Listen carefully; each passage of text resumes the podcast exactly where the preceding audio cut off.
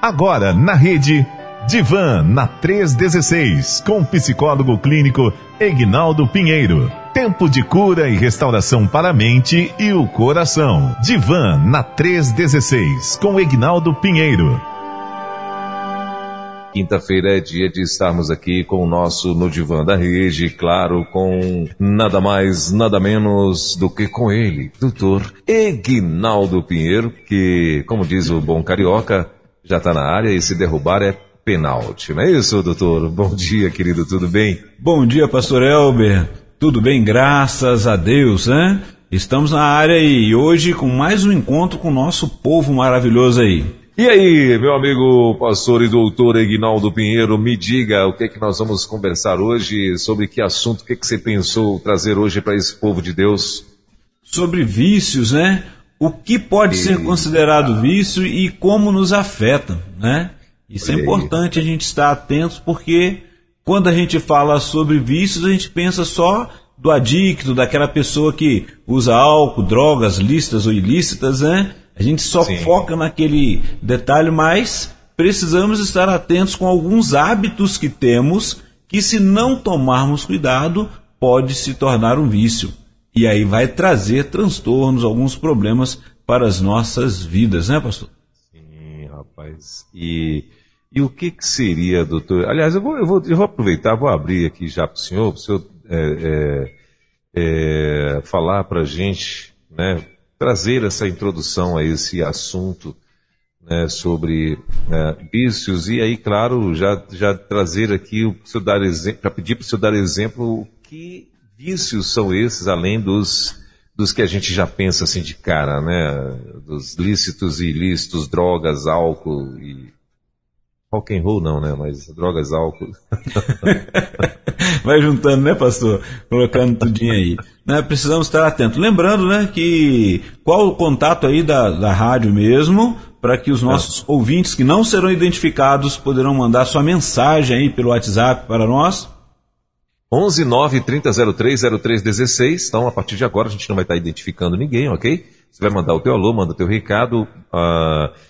se você quiser participar, fazer um comentário ou há perguntas, né? Então, como a gente sempre fala por aqui, a gente não vai estar identificando ninguém, até para que não haja é, nenhum constrangimento e tal. Mesmo que às vezes a gente tenha algumas pessoas que falam, não, pode falar meu nome. Não, a gente não fala porque, de repente, na resposta pode ser constrangedor. Isso, né, nós tivemos, já tivemos experiências em outras rádios e tal, então isso não é legal. É, mas a gente não vai estar identificando ninguém. Você vai mandar a tua pergunta ou o teu comentário, o doutor Egnaldo vai estar respondendo.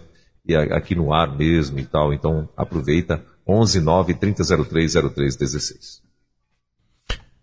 Precisamos estar atento, pastor Elber, lembrando aí sobre vício, né, que o vício ele não se limita ali apenas ao que nós temos já como considerado, né, a gente coloca ali que é o tabagismo, que já é um pouco, é, é um vício que é permitido, né, entre aspas, ali a gente vê todas as, as questões do... da Organização Mundial da Saúde, qual, o que que pode, aonde pode ou não, mas é até tolerado, né? Mas geralmente quando a gente fala sobre vício, a gente pensa no alcoólatra, a gente pensa na pessoa que usa é, várias outras substâncias de, de drogas, né? Que são usadas, mas até então se entende que existe o, o, o vício também com as drogas lícitas, né? Que são medicamentos. E aí é o cuidado que nós precisamos ter. E aí, primeiramente, que a gente tem que ter por ideia é ali o, o que, que vai caracterizar um vício, né? É justamente porque um hábito ele pode se tornar um vício. Eu preciso estar atento porque é, quais as consequências que eu começo a ter por um hábito, né?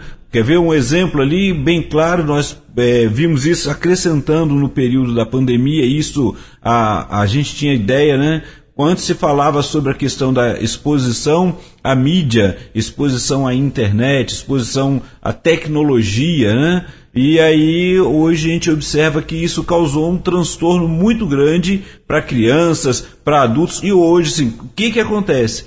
inadvertidamente ou para poder ter um pequeno alívio, a mamãe ou o papai, já a criança está ali, já pega e passa o celular para ela poder é, usar, para ver as brincadeiras. E a gente fala até assim, olha, a criança já está nascendo com o celular na mão, já está ali, sabendo muito mais do que nós. Mas se torna um vício também porque ela começa a ter, a apresentar, né, algumas consequências no desenvolvimento da, dela, tanto físico, motor, cognitivo, e a gente vai observar que isso acontece também no jovem, no adulto, e aí a gente observa esses vícios. Então, aquele que é um hábito, um, um pequeno costume, que ali um hábito que ele fazia, daqui a pouco aquilo vai tornando, é, tomando um, um vulto maior na vida da pessoa, vai afastando essa pessoa, que são já as consequências, né?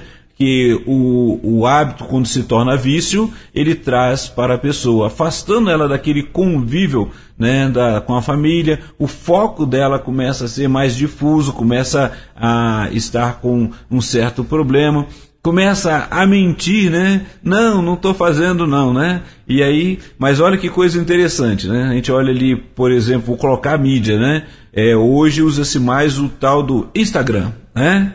E aí tem aqueles reels do Instagram, né? Você começa a olhar aquilo ali, daqui a pouco você vai é, achando engraçado, vai gostando, são pequenos vídeos, algumas coisas cômicas, e dá, passa um minuto, quando você vê, passou horas. Olha o comportamento mudado ali. E, sem você perceber, você começa a todos os dias, ou sempre que dá uma chance, está com o celular na mão, quer fazer isso. Então, olha só, era um, um, um pequeno hábito, ah, só gosto de olhar para distrair. A primeira fala que a gente faz, né? Ah, é só para poder relaxar a mente. Daqui a pouco relaxar a mente está tomando um tempo, está to- mudando o seu comportamento, e daqui a pouco, se você tira isso da pessoa, ou você tenta tirar, você sente falta, que se chama abstinência. Começa a ter aqueles, aquelas reações na, no seu organismo, que aí você vai perceber que é a abstinência. Então são as consequências e a motivação que te leva também a estar preso a alguma coisa que seja o vício, tá? Então a gente precisa estar atento. E como que isso vai acontecendo, né? Vai acontecendo muitas vezes porque você tem uma questão emocional, uma fuga que você quer é, sair. A gente, a gente fala que sempre que é uma questão de uma fuga emocional, né? Então você sai daquilo que você está sentindo desconforto ou desprazer em busca de um prazer e da extinção da dor emocional que você poderia estar sentindo. Então o que a gente olha muito aí, por isso que a gente fala do, da pessoa que usa o álcool, ele fala, ah, vai beber para esquecer, né? Aí ele está na roda de conversa para poder sair de uma, uma angústia, algum problema, ali ele se abre e ali ele começa a beber, começa, daqui a pouco ele está naquele vício. Da mesma forma pode acontecer com outros hábitos. Muito bem. Uh, e o interessante, né, doutor Egnaldo, que a grande maioria das pessoas que de alguma forma estão... É... É, já entrando, vamos dizer assim, né, nesse, nessa fase, né, do vício e tal, elas não admitem, não é? A grande maioria delas não admitem que estão, ou já estão viciadas, ou, estão, ou então estão bem próximo disso, né? E, e você quer ver um, um, um alguém, é, para você saber se ela está viciada, é só você De, de repente tentar restringi-la daquilo que ela já está praticando, né, doutor Egnaldo? Exato, tira aquele é comportamento. Acabou, né? Aí, aí é onde o cara às vezes fica estressado, né? E a abstinência, normalmente, você falou aí sobre abstinência, e a abstinência normalmente é exatamente isso, é a pessoa sentindo a falta exagerada de alguma coisa, né? E, e aí é que mora o perigo. Mas, doutor Egnaldo, quando é que a pessoa, ela, é, ela admite, ela vem admitir que de fato ela está viciado em alguma coisa? Muitas vezes, pastor, e é interessante a gente observar que tem pessoas que não, não, não admite por não reconhecer. Ela, no seu comportamento, no seu jeito, diz, ela acha, não, isso aí não é nada, não há problema nenhum, né? E aí ela não consegue se reconhecer com o vício, ou que aquilo seja um vício, né? E o que precisa então se dar conta, é, é o momento que ela, ao ser retirado, ela começa a ter as reações da abstinência. Então, é, e é o ponto que a gente começa a observar. Às vezes a gente está conversando com uma pessoa que ela coloca, vou usar o álcool, que é o mais tradicional, né? Quando a gente fala da pessoa do alcoólatra, que é comum. E ele não se reconhece, que ele fala assim, não, eu, eu bebo socialmente, ou eu só quando eu estou com os amigos, mas ele não, não, não se reconhece nos momentos que ele vai sentindo falta, e a gente vai observando isso daí. Então, toda comp- que já se tornou uma compulsão, uma doença.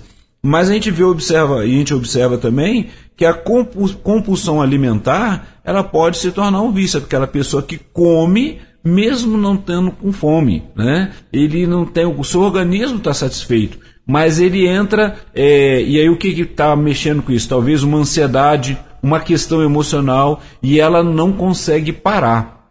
É, então, quando você retira, ela vai sentir falta, o organismo vai reagir sentindo falta. Com a questão do álcool, muitas pessoas já percebem porque surgem os tremores nas extremidades, os lábios, é, as mãos, e a pessoa já vai observando que o organismo está demandando aquela substância para trazer o prazer, e aí ele precisa então é, estar na abstinência, e aí é onde entra a questão da medicação, que o psiquiatra entra para poder tirar a ansiedade, tirar o, o, o, aquele desejo que o organismo tem por aquela substância, pelo álcool que vai trazendo. E o problema maior é que quando a pessoa entra num vício e aquilo se torna, já o corpo fica tolerante, seja qual for, a tendência dele é aumentar, né? Ah, o chocolatra, por exemplo, a gente fala ali que teve, tem aquela, né, o pessoal precisando entrar no, no, no, no, num tratamento porque, assim, viciado em chocolate, né? E aí ele vai o quê? Ele come um... Dali a pouco começou se tornando um, um, um comportamento, um hábito de comer assim, esporadicamente ou após o almoço. Daqui a pouco ele não está conseguindo ter controle e está comendo muito mais, né? Não é só provando os sabores, mas é comendo além daquilo que o organismo necessita. E não, consiga, não consegue parar porque realmente dá um prazer. E aí aquele prazer, né, que a gente já sabe lá, dopamina, serotonina, tudo isso que, que a gente encontra, que a gente vai observando quando os psiquiatras vão auxiliando, vão nos trazendo a orientação, que precisam ser controlados. Mas muitas vezes aconteceu ali uma ansiedade que surgiu, uma angústia, uma baixa autoestima, e ele tenta substituir por outra coisa. Começa com um hábito e, consequentemente, pode se tornar um vício. O vício é quando ele não consegue mais ficar sem. Olha só, já mudou o comportamento. Já está trazendo possivelmente alguns prejuízos, né? Seja a obesidade, seja é, alguns comportamentos emocionais. Então a gente precisa estar atento em relação a isso, porque, como o pastor perguntou, vai se identificar a partir do momento em que, se ele ficou sem, ele fica sentindo falta, e o próximo passo é o organismo começar a demonstrar fisicamente, de alguma forma, que ele está... É, abstêmico, sentindo falta daquele prazer, daquele momento, daquela substância no seu organismo. Muito bem. Uh, doutor Egnaldo, você estava falando a respeito de, uh, você lembrou muito bem aí os chocólatras, tem os cocólatras, você sabe o que é cocólatra? Não? Toma Coca-Cola demais, né? O cara não pode ficar sem tomar Coca-Cola um dia, né? E, e, rapaz, a gente depois, hoje a gente descobre o tanto que isso faz mal, né? Uh, tem um médico mesmo aí que ele diz que para cada copo de refrigerante, não vou dizer da Coca-Cola não, né?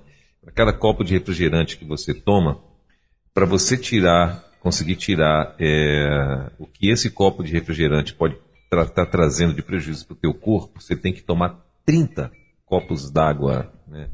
É, para poder... É, não, é, tentar tirar o que, o que pode é, é, ter trazido de prejuízo para o teu corpo aí através de um refrigerante. Então, olha só que coisa, hein? Ah, então, assim, e são vários, né? São, são chocólatras, cocólatras, além dos alcoólatras, né? E, e tem outros vícios também, né? Que são vícios que não trazem, de repente, ali, uma, é, visualmente falando, ah, as pessoas não percebem que você tem esse vício e tal, mas é um dos que está muito em evidência hoje, justamente até pela facilidade do acesso, né, que é a pornografia, não é, doutora Egnaldo? Sim. Que, que, que, que está viciada em pornografia. E o detalhe, é, a pornografia, na questão desse, da, da, do, do vício e tal, uh, ela parece-me que é mais fácil ainda, né, de se viciar do que qualquer outros desses aí, não é? Olha só, a gente tem que estar bem atento, porque tudo que vai chegar para nós, que nos levará a um comportamento, primeiro começa com o hábito, né, que nós observamos, e ele pode se tornar, vamos dizer, nem todos os hábitos se tornam vícios, mas ele pode se tornar dependendo justamente daquilo que eu busco de prazer e alívio. Quando a gente fala sobre a pornografia, né, nós somos seres humanos, nós temos os desejos, e aí como que ele surge? Surge justamente daquela forma bem inadvertida, né? Aquele cliquezinho que parece assim a curiosidade para saber de algo. Então muitos vícios eles começam com a curiosidade.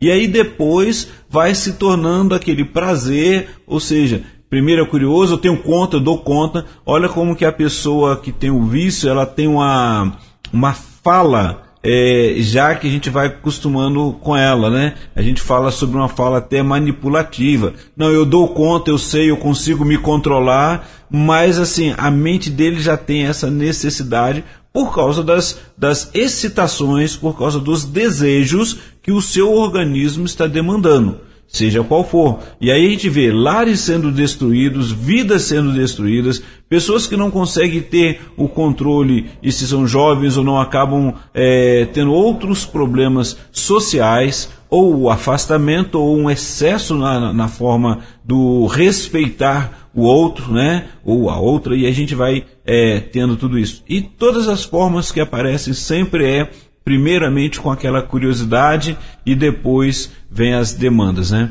Quando o pastor estava falando sobre a pornografia, a gente vê assim, olha a dificuldade que tem depois é para abandonar, porque você tem que é, tra- tra- trabalhar a sua mente, trabalhar o seu coração, trabalhar o seu físico, mudar o comportamento e buscar ajuda para que esse prazer ele seja é, tirado, porque ele já está te causando outros problemas, sem contar também que, né, precisamos trazer uma... A gente fala sobre é, ressignificar minha forma de pensar, meu sistema de crença, aquilo que eu tenho, e isso vai mexendo muito dentro, porque no começo você sente a culpa, sente a, a, a, a vergonha, e depois não tem mais como, você não consegue mais controlar. São coisas que precisam estar sendo observadas. E não só esse vício, como a gente fala da pornografia, porque usa a, a, a internet, né? Mas existem vários outros, então eu preciso estar assim, o que está mudando o meu comportamento e que está me levando a sempre repetir aqueles, aquele comportamento ali de, de buscar aquele prazer. O que, que me levou, o que, que tem me levado? Essas são as questões, as perguntas que eu preciso estar atento, porque até medicamentos, né, eu preciso estar atento. Nós temos encontrado algumas pessoas que acabam é, sendo, ficando viciadas com psicotrópicos, com medicamentos que para um momento foi necessário para ele dormir, para ele é, baixar a ansiedade ou trabalhar isso daí, e que ao invés de, por um tempo, quando ele se estabeleceu, é, quando ele está se regulando, algumas pessoas vão tomar medicamento... É, ao longo da sua história. Outros poderão é, ficar livres desde a partir do momento que mudarem a sua forma de, de lidar com a vida, de voltar a uma vida, é, sair da, da, da, da vida sedentária, começar a fazer exercício, então ele vai conseguir o organismo trabalhar isso daí. Mas tem pessoas que começam a tomar medicamento para descansar, para dormir e tudo, e daqui a pouco ele acha que é, precisa de mais por conta própria. Olha o problema que há um tempo atrás foi trabalhado muito, que é a automedicação. Por conta própria ele começa a aumentar e o corpo se adapta àquela quantidade. Aí ele se adaptou, né, tornou tolerante, ele vai aumenta um pouco mais. E isso daqui a pouco ele não consegue mais ter o controle e o corpo está continuando pedindo mais. Então ele precisa de trazer, ressignificar a vida dele, a mente, as, os, as responsabilidades que ele tem. Então, tanto um quanto o outro, seja na pornografia, seja na medicação, seja qual for o vício, né? Seja o, a, a compulsão alimentar, né? Então ele precisa estar atento. Então a gente precisa ver aí. E aquela pessoa, por exemplo, que é, até mesmo entra na, nas academias e aí quer, fica em busca daquele corpo perfeito, né?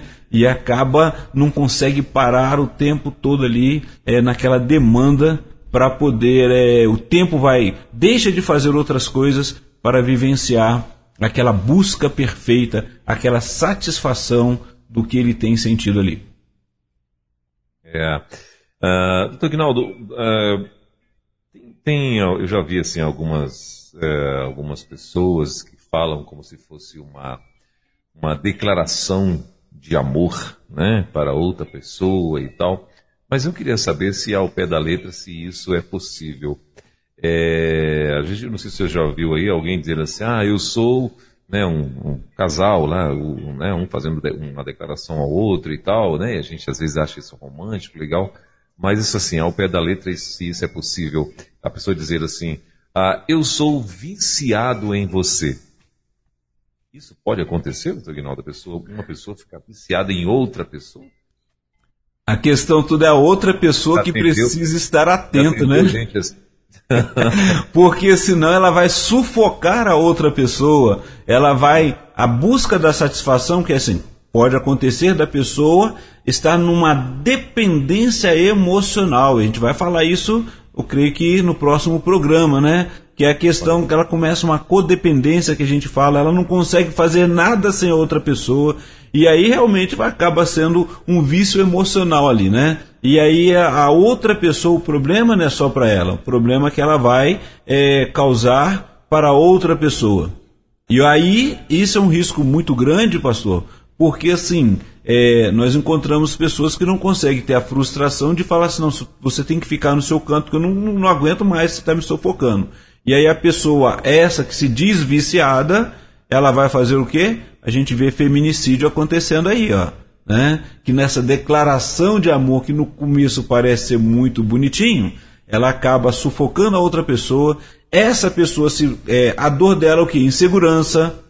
Quem fala que está viciado na outra, né? Muito provável a dor seja insegurança, medo que o outro esteja é, se relacionando, até por uma amizade com a outra pessoa que nós vemos ali, seja até no meio evangélico, no meio cristão, ele está ali no, na, no, na sua, no sua reunião ali, se chega outra pessoa perto, ela já toma uma reação diferente, então precisa tomar cuidado, porque isso é doença também, é um vício. Que o que, que é o vício? Nada mais aquilo que é, se torna mal, se vai, vai se tornando é, estragado, segundo o dicionário Aurélio, né? Ele altera, né, para enganar, ele é, compromete, perverte. Então, aquele sentimento ali, ele está se pervertendo, ele não está sendo aquele é, algo saudável para os dois, para uma relação. Então, assim, os dois precisam tomar cuidado. Tanto aquela pessoa que é, acaba é, cedendo, tentando, não consegue dizer um não, né, e ela acaba dando condições e alimentando o prazer do outro, quanto aquela pessoa que quer buscar e sufocar o outro porque quer o seu próprio prazer. Então a gente precisa tomar um cuidado em relação a tudo isso daí, que nós vamos ver, como falamos na semana passada, alguns traumas que acabam surgindo. Traumas relacionais, é, na vida conjugal e também é, nos relacionamentos até sociais. Então a gente precisa tomar cuidado, se, e eu tenho que estar atento em relação a isso. Se eu não estou conseguindo perceber e o outro começar a falar, olha, você está percebendo que você parece que está viciado nisso, né? Parece que está viciado, e aí você... É, precisa então parar um pouquinho e, e observar. Será que, que isso está acontecendo mesmo? Né? Será que eu estou na incapacidade de reconhecer os, é, o problema, os seus indícios que está acontecendo comigo, o outro está falando?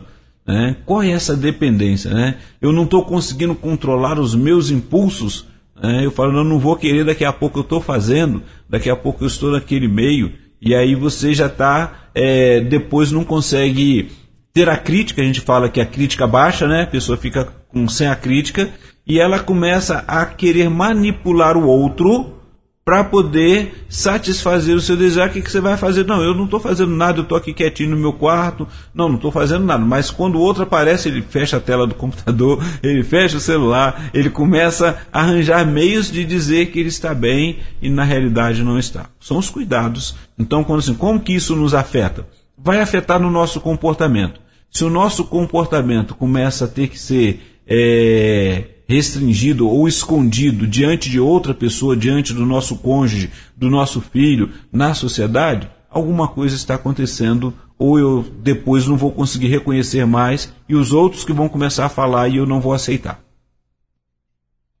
Muito bem. Agora, doutor Egnaldo, tem também aqueles, eu não sei se vai ser vício, acredito que sim, é, por exemplo, eu lembro de minha avó, minha avó todos os dias, a minha sogra também, inclusive, ela é assim. Ah, quando, quando, ela, quando dá assim por volta das do, três horas da tarde, né, tem que tomar o tal do cafezinho. Porque se não tomar o cafezinho, começa a dar dor de cabeça, né? E a minha avó, eu lembro muito disso dela. Meu irmão, três horas da tarde ela tinha que tomar o tal do cafezinho dela. Ela fazia, ela fazia ali aquele cafezinho e tal, porque ela dizia que dava uma dor de cabeça dela, nela e ficava ali perturbando enquanto ela não tomasse esse tal desse cafezinho dela, né? E aí a pergunta é, é o, o cafezinho também, será que vai ser, vai ser cafeólatra também, é, doutor Egnaldo? A pessoa que tem, tem que tomar esse cafezinho todo dia? Vamos pensar aqui. O já, pastor acabou aí, de dizer... deixa, deixa, deixa eu aumentar a minha pergunta. O senhor já hum. atendeu alguém preocupado porque toma café, ou toma café, ou então ele passa mal, ou ele está começando a ficar preocupado emocionalmente porque o negócio está ficando esquisito? Não, que fica preocupado emocionalmente porque toma café, não. Mas tem pessoas que são café viciadas... Demais, né? Tem pessoas que são viciadas no café, e aí, assim, a reação do corpo... ele já começa a mostrar, e o pastor mesmo já respondeu. Realmente, a gente encontra pessoas que elas é, começam a ter algumas reações, tipo aquela dor de cabeça, aquele mal-estar, aquela hora certinha ela precisa fazer aquele movimento. Como nós olhamos um, os mais antigos, por exemplo, tinha assim, aquele movimento que trazia outros prejuízos, que quando ia ao médico, o médico mandava parar, e aí falou, olha, não tem jeito. Eu mesmo, como o pastor falou, tinha minha mãe. Ela tomava o café, acabava de tomar o café e tinha o tabagismo. O que, que ela fazia? Era acender o cigarro. Então era um café e um cigarro, um café e um cigarro. E tinha aqueles momentos. Quando o médico fala para ela que ela tem que parar de fumar, ela fala assim, então vou ter que parar de tomar café? Olha só. Né? Então ela já tinha aquele vício naturalmente. E assim, coisas que você vai observando, que a pessoa entra num estágio do estado de nervo, né? Ela entra numa alteração é, emocional tão grande a ponto de esquecer o que estaria na mão dela. E aí é o vício do tabagismo. Mas como que acionava tudo isso? Qual era o gatilho? Naquela hora ela precisava tomar um cafezinho, era depois do almoço, era uma, uma certa hora da tarde, ela tinha aquela garrafa de água. Tem pessoas que tomam o café, que é um hábito, que não há problema nenhum. O problema todo é quando a pessoa começa... Não há problema ter... nenhum até tirar a garrafa dela, né? É, até tirar a garrafa. Depois que tirou a garrafa, rapaz, dá um problema sério. E aí ela se vê assim, olha, tô viciado, eu não consigo ficar sem. Se vai para um lugar que não tem café, vai morrer, então ela vai escolher não ir... para não, não ficar sem o café. E é um comportamento, tá vendo? Então, assim, tem vícios que surgiram a partir de um comportamento e que, assim, aparentemente não está alterando nada para ninguém, a não ser para a própria pessoa. E aí ela precisa dar conta, assim, será que ela... Qual é o motivo? Ah, eu gosto do sabor, e sem problema algum, mas quais as consequências de tudo isso? A gente precisa trabalhar. Porque quando chega lá no exame clínico, em algum momento que o médico vai falar, que ele faz o exame e fala, precisa retirar isso, a pessoa sente logo o, a dificuldade, a limitação. E aí ele pode dizer assim, não é apenas um, um hábito, aquilo já é um vício que eu preciso fazer naquele determinado momento. Tem alguns que são até bons, né? Aquela pessoa que, por exemplo, após o almoço, se tiver tempo, tirar um cochilozinho, isso é até bom para depois continuar o seu trabalho dia a dia. Outros não conseguem, né? Outros perdem a hora, vai o resto do dia. Aí não dá. E tem uns também que dizem que se dormir depois do almoço, não dorme de noite. Isso. E aí a gente até orienta justamente para isso, para assim, olha, você tem que manter o seu, o seu comportamento para que o organismo, uma noite mal dormida, pastor, é terrível. Tem pessoas que não dormem à noite e ficam no hábito do tabagismo e fumo a noite toda. Então, olha, grandes consequências para ele, para a pessoa que está dormindo do lado, se tiver do lado, se for no quarto, se for, que tem pessoas que vão perdendo essa crítica e aí não sai do ambiente, e aí não respeita, porque aí é um desrespeito também para o outro que está ali, que não é tabagista, acaba sendo é, passivo, que causa doença para ele também. Então, assim, os vícios, eles podem trazer, traz as consequências para a pessoa, mas pode também atingir o outro, e a gente precisa estar atento em todos esses, né? É, a cada momento, vivenciando isso daí. A pessoa quer ter um corpo perfeito e talvez ela tenha passado por um trauma por causa de, de um bullying, de alguém ter mexido por causa da forma é, do corpo, porque ela era obesa ou não, e aquela pessoa depois se mata o tempo todo para poder ficar na, na, na, na, num corpo perfeito. E aí tem aquela questão, né, da, às vezes da anorexia, vão surgindo outros problemas que vão afetando. Então eu preciso estar atento, assim, quais são os meus hábitos que estão sendo alterados, estão mudando, estou começando a ter comportamentos que, se tirarem de mim, eu não, eu não vou suportar, eu vou começar a sentir reações, reações como nervosismo e todas as outras coisas mais. Muito bem. Uh, doutor Egnaldo, o senhor estava falando e a gente já viu aqui alguns casos, né, inclusive de pessoas famosas, né, que já passaram por situações até mesmo constrangedoras, né, porque foram expostas os seus, uh, seus vícios, né, vamos dizer que seja um vício, né? Uh, o senhor acha que a cleptomania é um vício ou já é uma outra coisa? Então, já é uma mania que a pessoa tem e ela precisa mudar. Começou com um hábito, alguma coisa.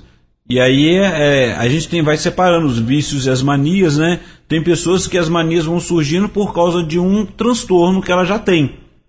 E, e esse transtorno, ele começa por algum momento, em algum hábito ou alguma coisa que pode ter acontecido com aquela pessoa, seja um trauma, seja uma dificuldade emocional, e a gente observa que sempre a, a, a pessoa que está, que vai para um vício, ela começa com um hábito ou por, por querer ser aceita no meio de grupos, né? Ou por, por uma dor que ela tem sentido, seja uma depressão, uma ansiedade ou uma angústia que ela tem vivido, aquela dor emocional em que ela começa a substituir essa dor, ela faz alguma coisa que lhe deu prazer. E aí a gente precisa estar atento, porque isso depois pode surgir para, e partir para um transtorno, e esse transtorno vai causar vários problemas para ele e para outros também. Muito bem. Uh, tem uma, já, começou, chegou aqui, come, começaram a chegar perguntas aqui, doutor Egnaldo. Eu queria priorizá-las. É, então vou, eu vou trazer aqui a primeira que eu estou vendo aqui. A pessoa está dizendo o seguinte: toda vez que encontro minha mãe, quando vou na casa dela ou quando ela vem aqui em casa, ela sempre reclama de dores, se vitimiza nas mais diversas situações. Não vejo ela reconhecer ou agradecer por nada que tem. O fato dela ser assim é um vício? Pode me orientar sobre como posso ajudá-la? Pois, na maioria das vezes, não sei como lidar e acabo tentando mudar de assunto. Qual a fonte de prazer daquela pessoa que vive reclamando? Antes da fonte de prazer, a causa, né? O que que vem acontecendo que a pessoa não sente o prazer de e não consegue ver nada de bom fora, além dos seus olhos, né? Então, o que é para ajudar uma pessoa dessa, primeiro é sinalizar para essa pessoa, né, é, não de forma ríspida ou áspera, mas trazer como uma curiosidade. Você tem reparado que todas as vezes que a gente está conversando, não existe quase nada de bom, sempre tem um problema, né? Porque tem pessoas que se vitimizam realmente, essa é a palavra, para poder ter a, a atenção do outro. O que, que ela está vivenciando? A falta de atenção que ela está achando que não está tendo, porque a vida é corrida e a pessoa, principalmente quando a gente vai chegando a certas idades, aí depois de setenta, né, irmão? É, ou, ou chegando aqui, tá aniversariando aí, ó. Não, mas a gente vai chegando, tem pessoas aí muito resolvidas e bem resolvidas aí depois disso. A questão não tem idade, a questão é que a vitimização vem pela é, necessidade de valorização ou prazer de ser, a, ter atendido as suas necessidades, né? Então, o que é, nosso ouvinte aí é, convido a fazer é atentamente. Eu sei que a pessoa que fica reclamando muito, o que acontece é que outras pessoas se afastam. E é pontuar essas questões. Você tem reparado que as pessoas têm se afastado, não conversado muito contigo? Será qual o motivo? Não, é, não será porque sempre tem uma doença, sempre tem uma reclamação. Eu sei que a vida está difícil. Eu sei que às vezes a gente não está muito tempo presente, mas vamos tentar ver alguma coisa boa em tudo isso daí. Se não tiver jeito isso, né, chegar nessa forma, é tentar justamente mostrar. A pessoa mostra uma coisa ruim, tenta mostrar a parte boa de tudo isso daí, né? O que, que a gente tem? Ah, o dia hoje está muito ruim, está feio, está chovendo, mas olha que maravilha, se não chovesse, igual nós falamos aqui, né, nesse período agora a água não tem, mas está tudo ficando seco. Mas a água é importante para a gente, então olha só, quantas coisas. E aí a melhor questão de, de, de poder observar se isso é recorrente, constante, é pontuar para essa pessoa por que, que a vida dela, como que ela percebe a vida e por que, que a vida sempre não tem graça. Eu não vou usar aquela, a gente usa aquela palavra às vezes pejorativamente, né? É uma vida desgraçada, ou seja, uma vida sem graça. Ela, tá, é, ela não está conseguindo ver algo ali. Não forma pejorativamente, né? Mas é observar o seguinte, que a vida dela não é boa, porque sempre o que ressalta é aquilo que está ruim. Mas quantas coisas boas tem, por exemplo, só o fato dela ter chegado e conversado com a filha. Muito bem. Ah, doutor Egnaldo, tem aqui já outros recados também que eu falei, estão chegando, né? Mas tem um recado aqui, ah, cadê? Deixa eu ver aqui se eu acho. Ele acabou de sumir daqui, não sei se... Aqui, ó. Agora sim, apareceu aqui, atualizando. Ah, esse recado, na verdade, eu vou fazer questão de, de trazer para ti, que eu, quem está mandando é o Célio, Célio lá da Terceira Igreja Batista em Barra Mansa, e ele está dizendo, bom dia, graça e paz, quer desejar aí um feliz dia do amigo ao doutor Egnaldo. Então, você sabe quem é, então... Dia do amigo, irmão Célio, um forte abraço aí, abraço para a irmã Sueli, sua mamãe, toda a família também, sua esposa e filhos, que Deus esteja abençoando grandemente. Um forte abraço aí, irmão Célio. E a todos os nossos amigos que estão sempre colaborando, participando conosco, um forte abraço do dia do amigo aí. Ó. Ah, legal. Muito bom. Ah, a pessoa, tem uma outra pessoa que fez um comentário seguinte, ela falou assim, ó, o cafezinho é vício de... Do brasileiro, né? Ela botou aqui, o, o cafezinho é vício de todo paraense, pastor Welber. Não, mas minha mãe ah, tinha é. também, ela do Rio de Janeiro. Ah, não, minha mãe era baiana. É, mas tem muita gente, né? No Pará o povo gosta mesmo do, do, do cafezinho. Rapaz, eu gosto muito de café, mas eu não, assim, é, eu não tenho, graças a Deus, eu não tenho esse, pelo menos ainda não tenho esse problema, né? Já ou agora... toma ou morre, né? É, olha só que coisa interessante, né? É, por exemplo, a, e, é, e é questão também que a gente observa a cultura, né? Lá no interior do Rio de Janeiro, até que eu fosse num trabalho, numa, numa, num, num programa, num, num impacto é, no Sul, o meu conceito que eu tinha, isso porque algumas pessoas falavam, né, que o chimarrão era, é, era algo que tinha, continha álcool, né? Era a minha ideia que eu tinha. Quando eu fui ao Sul, uma coisa que eu achei muito interessante é que quando chegava numa reunião, tínhamos uma reunião lá do encontro é, no, na nossa comunidade de fé, aquele momento evangelístico, que conversando com as pessoas, uma forma de aproximar era o momento de tomar o chimarrão. E o chimarrão nada mais é do que a erva mate quente, né? Ela, ela é a erva mate verde, né? E quente. Aí a pessoa fala, ah, o quente é amargo. E eu tenho uma dificuldade muito grande com qualquer coisa quente, porque eu já queimei a boca com um tal cafezinho expresso quando criança. E naquele instante era a hora de eu participar do, do momento, a gente conversando, estou vendo lá que o anfitrião, passando aquele todo o contexto ali, e eu é, com muita é, cuidado, né, cautela, eu expliquei que eu não podia com, com coisas quentes, mas eu iria experimentar. Meu irmão, olha só que coisa maravilhosa, era um momento de socialização. Participei ali, tive com ele, tomei a, a cuia de chimarrão com eles ali, outra vez tivemos um churrasco, então tinha um refrigerante, mas acabou ali o bate-papo, era o momento da socialização, e a gente via ali aquele momento da roda, de chegando cada um, conversando, naquele momento do bate-papo, uma socialização. É um comportamento social, né? E nós observamos também que, é, como ele já tem o hábito, a melhor coisa quando chega alguém, ele já oferece aquilo que eles gostam. E assim a gente faz com um cafezinho também, né? O cafezinho, você encontra com a pessoa, ah, vamos tomar um cafezinho, é aquele momento do bate-papo. Nada exagerado, porém, dentro daquele limite, então, é, é, é importante. Eu preciso só estar atento de alguns hábitos que depois eu sozinho começo a ficar num vício é, que vai sendo prejudicial ao meu comportamento. Eu vou mudando todo o meu comportamento. A ponto de, muitas vezes, eu chegar até mentir, né? Ah, mas o cristão vai mentir. Olha, quando você está no vício, você começa a mentir sem perceber, porque você precisa esconder o seu vício. É a fala manipulativa. Olha só. Muito bem. É, doutor Egnaldo, tem outro recado aqui, esse também é pessoal. Ele tá, a pessoa está dizendo assim, ó, é a minha amiga Cátia Portugal, né? É aquela Cátia Portugal, lembra? Que, né? Isso, a Cátia Portugal que está no baqueiro do Brasil, né? A Cátia Portugal, que Portugal está no sobrenome, não está lá. Eu, eu, eu passei aí, eu, acho que quase que um ano falando que ela estava lá em Portugal, mas tudo bem. É, e ela está dizendo o seguinte: eu e Selminha estamos te ouvindo, pastor Egnaldo.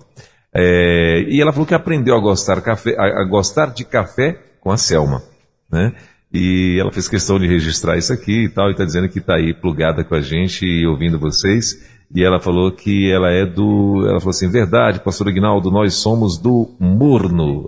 E fez uma, uma risadinha. Da onde? Lá.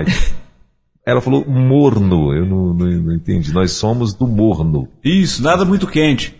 Ah, café queimando a língua não dá. Ah, sim, é, porque você falou que queimou, né, e tal. Ah, muito bem. Ô, Kátia, obrigado, querida. Deus abençoe sua vida. Seja muito bem-vinda mais uma vez aqui na rede. Ah, pra Kátia aí, pastor. A Cátia, amém. a Selminha, a Selminha esteve em Biguaçu num, num, num trabalho de ação Jesus Transforma e foi uma benção. Acabei ainda não falando com ela para saber como é que foram, a, foi o retorno, como é que foi tudo lá. Mas fiquei sabendo muito bem do trabalho. Um abraço para vocês aí, né? E tomar café é muito bom, porque o que, que a gente faz? A gente chama as pessoas, vão tomar um cafezinho para relacionarmos. E o comportamento do vício, quando é aquele vício prejudicial, ele nos afasta dos relacionamentos. Muito bem. Uh, tem uma outra pergunta aqui, doutor Egnaldo. A pessoa fez já um... Ela generalizou tudo aqui. Ela está perguntando assim, perguntando assim é, ansiedade é doença física ou espiritual, doutor Egnaldo? Emocional. Pronto. Né? Porque assim, a Bíblia fala da ansiedade desde que nos tornamos, nós somos, é, nos é, reconhecemos humanamente falando, né? Nós somos seres humanos e como seres humanos nós passamos por momentos de ansiedade. A Bíblia mesmo fala sobre ansiedade e dá o caminho, que é o confiar em Deus e lançar sobre ele toda a vossa ansiedade, tendo a certeza, observando que tudo isso acontece. Procure o podcast do pastor Marcelo, né? E agora fugiu o nome completo, que ele vai falar dos, dos Somos Um, universitário, ele fala muito bem também sobre isso, em outros momentos nós já falamos. Mas assim, a ansiedade ela vem que é o medo daquilo que pode vir a acontecer, né? Não significa que vai acontecer. Eu estou preocupado com amanhã, com aquilo que poderá não vir. E aí, é, por conta disso, eu quero descarregar essa dor emocional, essa angústia, essa preocupação em algumas substâncias. Esse, essa é a preocupação que vai surgindo. Então eu preciso estar atento que, se muito ansioso, observe o seu comportamento, o que, que você anda fazendo, né? Você está, ah, eu quero tirar a ansiedade, e aí eu começo a ter algumas reações, fazer algumas coisas que vão é, mexendo. Então a ansiedade até certo ponto ela pode ser boa, ela pode ser tolerável. Ela começa, quando ela começa a atrapalhar, começa a prejudicar a sua, a sua vida, o seu comportamento, aí precisa de ajuda sim, e muito, né? Eu posso estar ansioso por uma viagem que eu quero fazer, posso estar... Agora não adianta eu ficar ansioso por uma viagem e não me programar para essa viagem. Não adianta eu ficar ansioso por uma chegada de uma pessoa, né? E não estar... Eu vou, aquela ansiedade boa que você vai encontrar. Agora, eu fico preocupado, por exemplo, com o que vai acontecer amanhã, só porque eu ouvi que vai acontecer algo que é perigoso, que, que vai, é destrutivo. Poderá acontecer. Nós ouvimos ali no Sul, os nossos irmãos, amigos, pediram para a gente estar orando muito também quando aconteceu o, o tornado que passou lá, aquele vento forte, destruição aconteceu. Mas depois, quando você ouve é, algumas reportagens, você olha se a pessoa fala, falando, olha, é, eu perdi tudo, eu não, fiquei preocupado porque a preocupação era com a vida, mas o bem material nós vamos reconquistar, vamos correr atrás, né? Mas a preocupação é justamente quando ela é excessiva, ela vai te atrapalhar muito mais. Nós chamamos de ansiedade quando é o medo daquilo que poderá não acontecer. O tornado ia acontecer e eles sabiam, né? Agora tem coisas que não vão acontecer, a gente está na expectativa que aconteça, e se acontecer, talvez eu já vou ter uma outra noção daquilo. Então eu preciso viver agora. Como eu estou fazendo? Em que eu estou descarregando essa emoção? Eu preciso então conversar, estar procurando alguém, estar falando sobre isso. É, doutor Egnaldo, já são onze horas e um minutinho em, um minutinho em Brasília. Ah, então, claro, para você que está querendo mandar aí, tirar a tua dúvida, mandar aí a tua pergunta, o teu comentário, onze nove, três zero zero três, zero três um seis. Ah, tem aqui um, um, um áudio, doutor Egnaldo, eu estava esperando a confirmação, né, para ver se, se era, mas o meu amigo Luiz, eu acho que ele não está não tá próximo ao... ao não, central. Não está aqui não, ele está numa outra reunião aqui próxima. Ah, tá, então tá, então deixa eu, eu mandar aqui a, a, o áudio. Eu acho que é uma pergunta, deixa eu ver se é uma pergunta, né? Se for, beleza. É, que essa, essa pessoa se conseguir travar antes, tudo bem. É. Bom dia, Rede três dezesseis. Bom dia, pastor Elber. Bom dia, doutor Egnaldo. É, é doutor Egnaldo. Eu tenho um vício, vício de ouvir a Rede três dezesseis. Que vício bom. Ela mandou mais aqui. Pastor Elber, pastor doutor Egnaldo, eu às vezes eu tenho que tomar de vez em quando remédio para alergia, me dá muito sono. Aí eu deixo o celular no aplicativo ligado na Rede três dezesseis. Às vezes quando eu acordo, não sei nem dar conta do que se passou. Eu não sei se é errado fazer isso, eu não estou ouvindo. Tem mais? Não, eu acho que é, eu acho que é isso aqui, é, é, é, então o vício dela, que ela está aqui confessando, o vício é na Rede, doutor Egnaldo. Está perdoado o vício dela, né? E pode passar para outras pessoas também que estarem conosco na rede aí, que as programações são muito boas, né? Olha só, ela falou que assim, às vezes ela tá, toma um remédio de alergia, realmente um remédio de alergia que dá um sono terrível, a pessoa acaba dormindo, e o aplicativo está funcionando aí, olha que maravilha, às vezes ela não está ouvindo, mas alguém vai estar ouvindo, né? Enquanto isso ela está descansando, então tudo bem, não não está perdoado, sem problema, né? É bom que outra pessoa às vezes passa, acaba ouvindo, e, e é aquele momento também que você está descansando, e quando a gente está descansando, né, a gente está é, recompondo as nossas energias, tá bom? Então um abraço. Legal. E que bom que a senhora é viciada no, na Rede três dezesseis, que a gente aprenda até muito mais, né? Amém. É, é, é um vício que traz, que traz benefícios, né, doutor Egnaldo? Isso, muito bem. Isso aí. Ah, tem uma outra perguntinha aqui, doutor Egnaldo, que diz assim, a pessoa está dizendo assim, meu filho tem quatro anos, ele é muito ansioso. É, aí ela está perguntando, é normal? Às vezes nem falo para ele que vamos fazer um passeio, senão ele nem comer, come mais. Olha que interessante. Ah, o que precisa é, fazer? A criança, por natureza, quando a gente fala que vai fazer alguma coisa, ela acredita, ela confia e fica aguardando. Qual é a preocupação? Que a gente tem que ter alguns cuidados. É, primeiro, trabalhar essa ansiedade dessa criança, e é uma ansiedade boa que ela quer passear. Agora, o outro detalhe é, nós adultos, né, às vezes falhamos porque a gente coloca alguns compromissos, e se você não cumpre, essa criança vai entrar em frustração porque não viu se cumprir. E hoje nós temos visto assim, muitas é, pessoas que não estão conseguindo lidar com a frustração. Então o cuidado que nós temos é primeiramente trabalhar essa ansiedade, se tem mexido em outros comportamentos desta criança, e a outra é também auxiliar que a gente, é, primeiro, prometeu é melhor se cumprir, né? Então se não vai cumprir é melhor não prometer, mas é, ajudar essa criança a trabalhar as suas frustrações, saber que tudo tem seu tempo e a gente precisa cuidar e ter responsabilidade com tudo que vamos fazer. Aí parte daquele do adulto, né? Que já está preparando tudo isso daí. Então precisamos estar atentos em relação a isso. doutor Egnaldo, ah, em que momento que a gente, né, é claro, como seres humanos, né, e que somos tendenciosos a de repente, como o senhor muito bem falou, por um comportamento, isso virar um hábito e depois virar até mesmo um vício e começar a trazer prejuízo e tal. Você acha que em que momento que a gente deve ligar aí o, o, o alerta amarelo, né? Vamos dizer, ou seja, ligar a luz, a, a luz amarela, melhor dizendo, né? Que é aí para nos alertar de que começamos a passar do, do, do, do... a extrapolar, começamos a passar do normal e tal. Você acha que tem um time assim para a gente...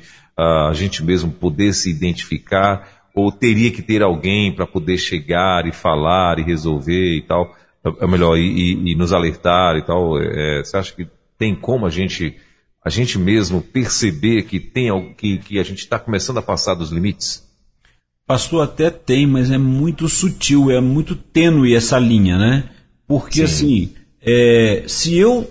busco sempre a meu, me, me reconhecer, se eu conseguisse fazer, né, e a gente precisa fazer isso de vez em quando, é, ao término do dia, fazer a avaliação do que foi o nosso dia, o nosso comportamento, tudo que nós fizemos para poder descansar bem, né? Se possível fazer isso, você vai perceber que alguns comportamentos se tornaram repetitivos. E aí quando você observa a frequência desses comportamentos... seja é, de ingestão de alguma coisa ou da forma de fazer, de estar numa, numa rede social, ou seja, é, tomou um certo tempo, aí é importante é, começar a observar isso e tentar diminuir essa frequência. Hoje nós temos o, o trabalho híbrido, né? Então, querendo ou não, as pessoas ficam muito expostas às redes sociais.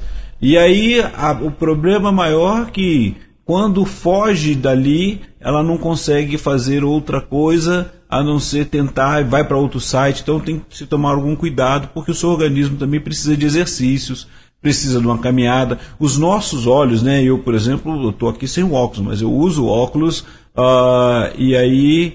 É, quando eu fui ao oftalmologista, o próprio oftalmologista uma vez falou, olha, de vez em quando você tem que parar e descansar as vistas. Eu falando sobre leitura, né? E ele explicando o que, que era descansar, é olhar para o horizonte. E aí esse olhar para o horizonte é procurar um lugar bom mesmo. Qual foi a última vez, dependendo de onde você mora, não sei como que é, mas a última vez que você viu um pôr do sol, você observou um entardecer, você conseguiu se desligar um pouquinho para poder cuidar da sua saúde mental e também até da sua saúde física. Então, a, a observação primeira é essa. Quando a gente observa, muitas vezes é o outro que já tá, começa a falar. Se a pessoa começou a falar mais de três vezes, quatro vezes, pô, você está parecendo viciado nisso, você tem que mudar esse comportamento, pode parar e começar a avaliar que tem alguma coisa errada. Passou disso, ele vai falar assim, procura ajuda, não tem mais outro jeito. Aí já está na hora da ajuda mesmo. E o que mais a gente observa é que as pessoas, elas... não, quando elas têm os vícios, né, elas não conseguem é, se perceber, identificar, porque ela não vê isso como vício. Então, assim, mesmo aqueles vícios que todo mundo reconhece, que é o alcoolismo, o tabagismo, a pessoa vai te dar aquela palavra-chave. Não, eu tenho condições de parar, eu paro a hora que eu quero, mas não consegue parar. Ele fala, eu paro, eu deixo de fazer a hora que eu quero, mas repare que ele não consegue, né? Ele vai sempre estar naquele comportamento. Então, a hora adequada é assim, todo tempo é tempo de se cuidar. Só que tem um momento que ele já está crônico, e esse momento crônico já está interferindo a sua vida e já está sendo observado pelo outro. E esse outro que vai, vai te auxiliar. Dependendo de qual seja o vício, talvez seja necessária até uma intervenção maior. Muito bem. Uh, e a gente, assim, hoje, né, doutor Egnaldo, as coisas... Uh, antigamente, eu acho, eu acho que as coisas ilícitas, vamos dizer assim, antigamente eram mais difíceis, né, de você acessá-las, né? Uh, e hoje não. Hoje a gente está vendo que... devido à globalização, devido à tecnologia, devido à, à, à facilidade da comunicação, né? E, enfim, uh, a gente está percebendo que muita, mas muita gente tem, uh, às vezes, ido pelo lado da curiosidade, como o senhor falou lá no início do programa, né? No início do nosso bate-papo aqui, e, e essa curiosidade, como dizia minha avó, É, que matou o gato, né? Ela falava assim, ó, a curiosidade matou o gato, né? E então assim, e é, e é exatamente isso, né? Às vezes a pessoa acaba é, procurando um problema, ou melhor, achando um problema onde ela achou que ela só ia ter prazer, não é, doutor Egnaldo? É, o começo é justamente esse. Ela tenta fugir de uma dor e consegue um prazer. Aquele prazer vai sendo reforçado, né, aquele comportamento vai sendo repetitivo e daqui a pouco aquilo fica numa forma constante que ela não percebe, ela está necessitando daquilo porque o organismo vai continuar demandando, ele vai pedir aquele prazer, seja naqueles horários, né, os comportamentos vão observando. A gente vai conversando com pessoas que a gente vai cuidando, trabalhando isso daí, a gente começa também a mapear até os horários que a pessoa começa a ter aquele, aquele comportamento repetitivo do vício dele. E aí o corpo está assim, ela começa a sonhar, ela começa a ter, né, ela fala, mas eu já não estou mais vivenciando isso, mas aí está lá o sonho, então ela está sempre procurando. Então o, a melhor forma é trabalhar isso antes, é se perceber. E lembrar que nem todos, quando a gente fala assim, ah, vício, só pensa em vício, são aqueles que é, já são comuns, né, que tá, o viciado é o outro. E às vezes a gente acaba tendo um, um preconceito da doença do outro, e a gente entrando numa doença que parece ser lícita do começo e daqui a pouco eu estou sem ter controle. E eu perdi o controle, né? Eu gosto muito de, quando estou ali vendo a questão do, do, do A A, né? Quando ele vai falando sobre o vício do álcool, que é aquele vício progressivo, que ele traz a morte e que ele vai falar assim, eu sou impotente quanto a isso.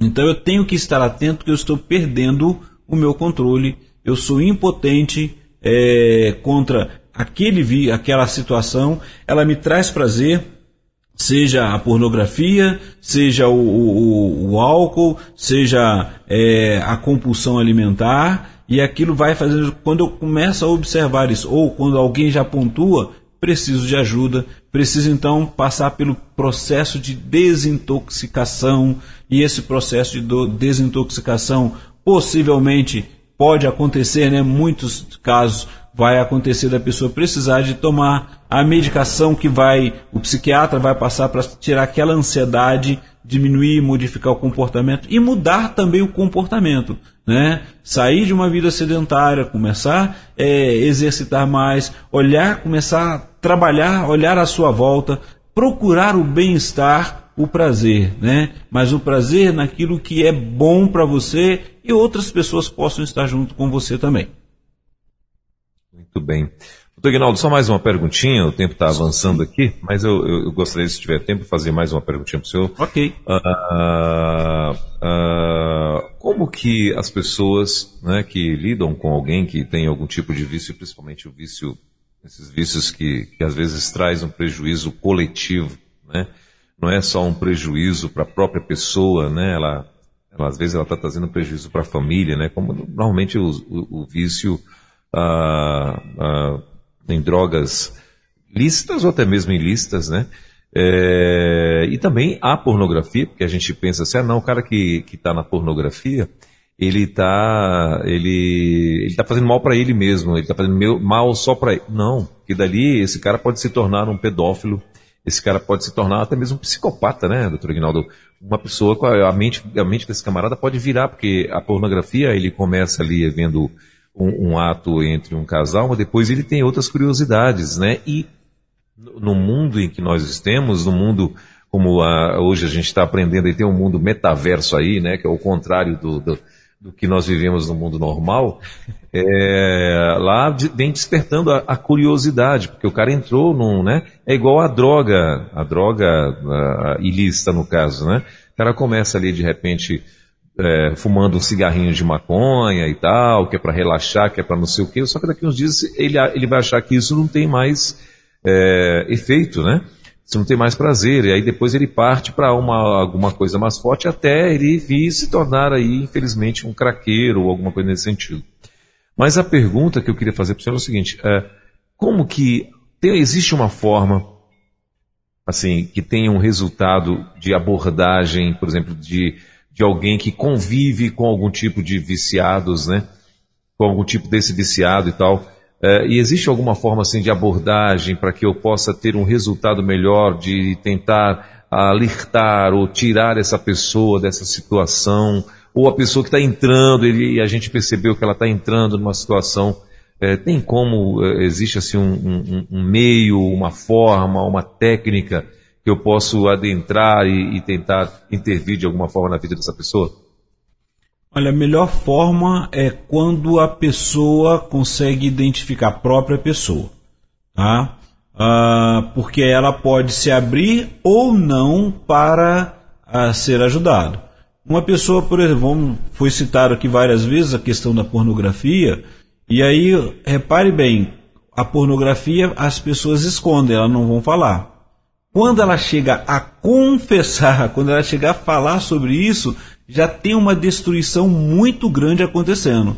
É casamento destruído, é... e aí assim, se foi observado antes, tem solução? Tem. O problema é que o vício, ele, é... a gente observa o seguinte, que o vício ele não tem a cura, mas você pode evitar e você pode aprender, porque são responsabilidades e comportamentos que você vai mudar na história da sua vida e tentar restabelecer o convívio com a outra pessoa, se for no caso da pornografia.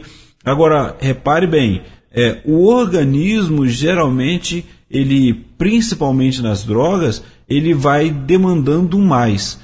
A pessoa até fala assim, ah, eu quero uma coisa melhor, mais forte, né? Ou seja, uma adrenalina, ele, ele vai buscando porque o corpo já se acostumou com aquilo, já tem tolerância e quer mais, e quer mais. E é onde vai surgindo os transtornos, vai surgindo as psicoses, né? E chega muitas vezes aquela intervenção que é, é muitas vezes vai ter que ser uma intervenção com terceiros, seja com a polícia, seja com, com o bombeiro, seja o que for, dependendo do que for a, o vício da pessoa. Então, a primeira questão que a gente observa é, se você está do lado de alguém, começou a perceber um comportamento, sinaliza.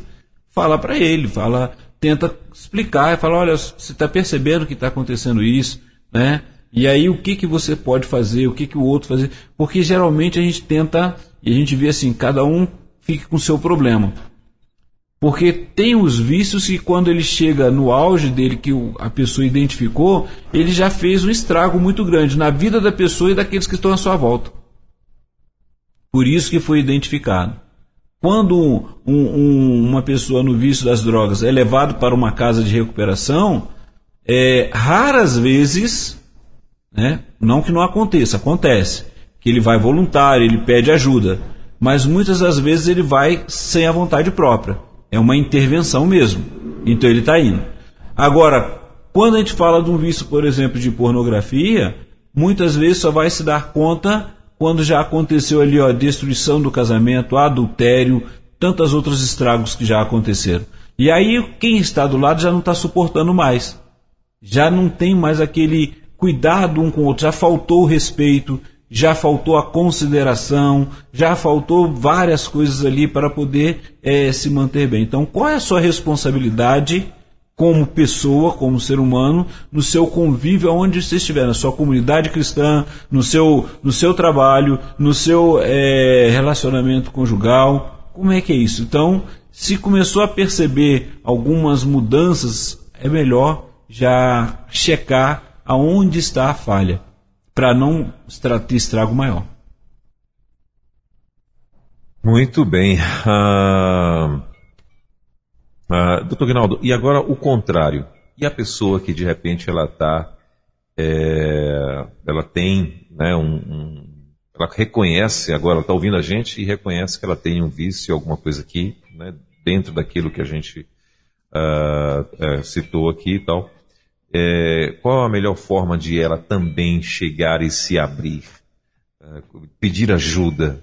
Né? É, é, você acha que existe um, né? Porque normalmente eu ouvindo esses dias agora, eu ouvindo um, um pastor, né, que está aí com a fama de, de caçador de pecadores. É, eu não ouvi não. Tá, não ouviu não? Tá, deixa eu me explicar melhor. Ele é, um, é, não é caçador de pecadores. Na verdade é o seguinte, esse pastor ele está ele tá expondo alguns líderes é, evangélicos, né, que cometeram adultério, uma coisa nesse sentido, né? Então ele resolveu expor esses camaradas e tal. E um dos argumentos que ele fala, ele diz o seguinte, que essas pessoas, elas estão fazendo tudo isso, mas elas têm uma preocupação muito grande com o status e a reputação delas, né? E por conta disso, muitas delas, quando chegam a ser pegas em flagrante ou até mesmo a vir confessar, elas têm muita preocupação com a reputação e nananã e tal, né? E só que elas estão cometendo esse tipo de pecados. E a grande... Uh, ou, ou cometendo pecado, né?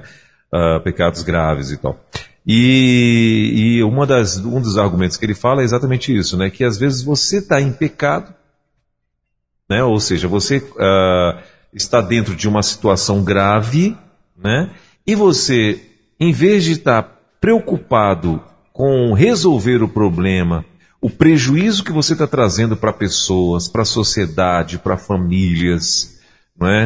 Uh, até mesmo para a comunidade, para a igreja, aí você menospreza tudo isso e está preocupado com a tua reputação, entendeu? Então ele fala, o cara fez a besteira, né? Ele fez a besteira, mas a preocupação dele, em vez de ser com um monte de gente que ele vai estar trazendo prejuízo, às vezes irreparáveis, ele está preocupado com a reputação dele, né? Então, então assim, a, e aí a pergunta é exatamente essa.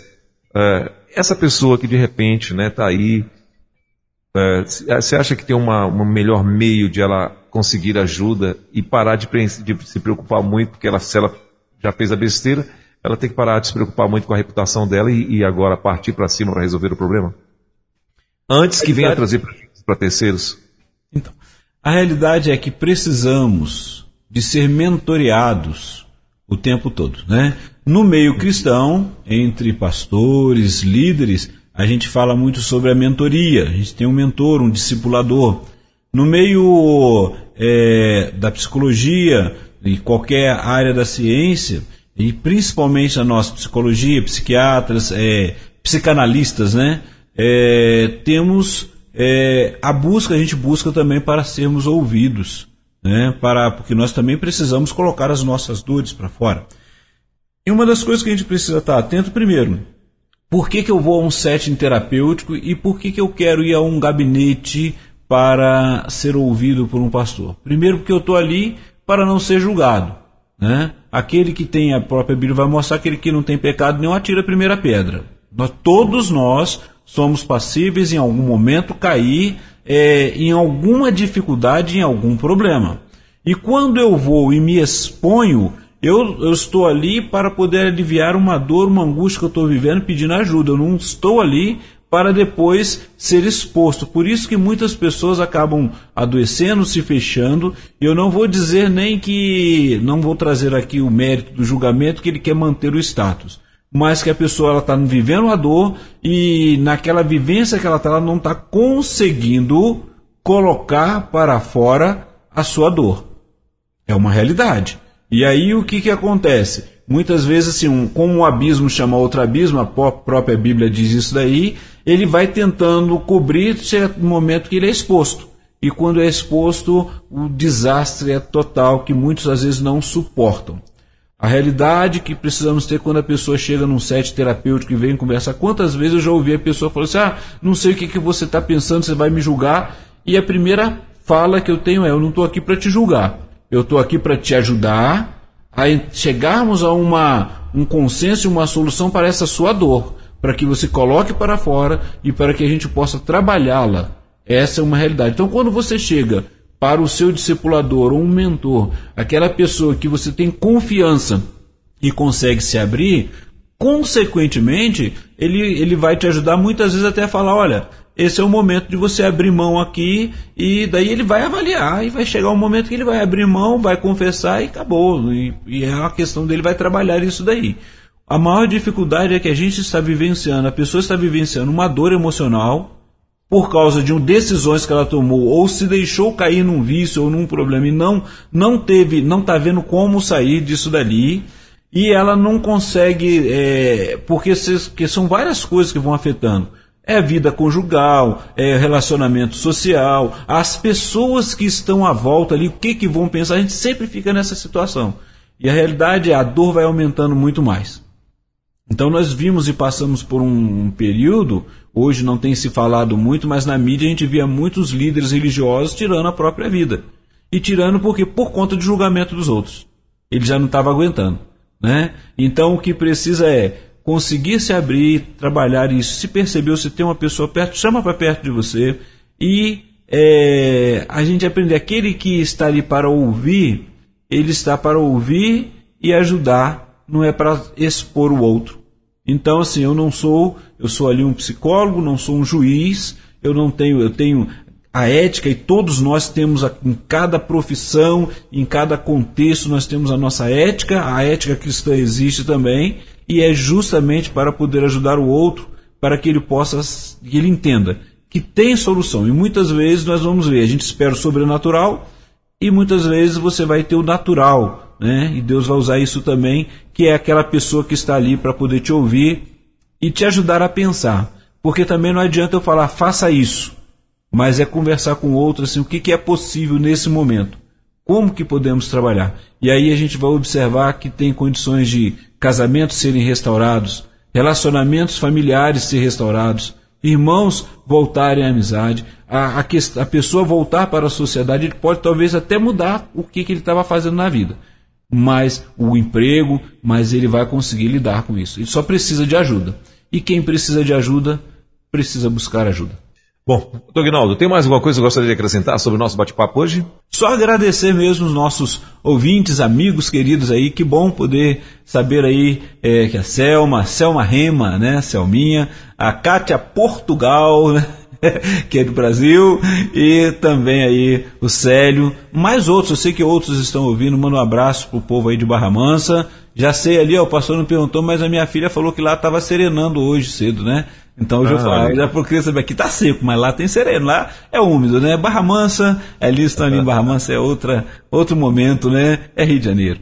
Tá? E um abraço a todos vocês, e semana que vem, pastor, nós vamos, até falamos um pouquinho, vamos estar falando um pouco sobre a dependência emocional, o que é essa dependência emocional e como lidar, porque a gente encontra pessoas que estão nos vícios e os familiares acabam se tornando codependentes, como nós falamos, e ficam na mão dessas pessoas, e a gente sempre orienta, procure um grupo de amor exigente, para poder entender que você não tem que fazer aquilo que o outro está fazendo, mas ele te coloca nessa situação, né? Porque em busca do prazer dele, e o seu desejo de ajudar é tão grande que você fica na mão da outra pessoa. Aquela codependência, saia dessa codependência, cuide da sua saúde emocional também, e é o que vamos estar trabalhando semana que vem. Maravilha. doutor Egnaldo, mais uma vez, muito obrigado, querido, em nome de toda a equipe da Rede, Deus abençoe sua vida. Agradecemos mais uma vez aí a tua participação, bom demais. Então, quinta-feira que vem, se Deus permitir, estaremos de volta com mais um No Divã da Rede aqui com o nosso querido doutor Egnaldo Pinheiro. Bom fim de semana, Deus te abençoe e até lá então. Obrigado, pastor Elber, até lá, e obrigado a todos que participaram conosco nesse dia. Forte abraço. Valeu, um abração.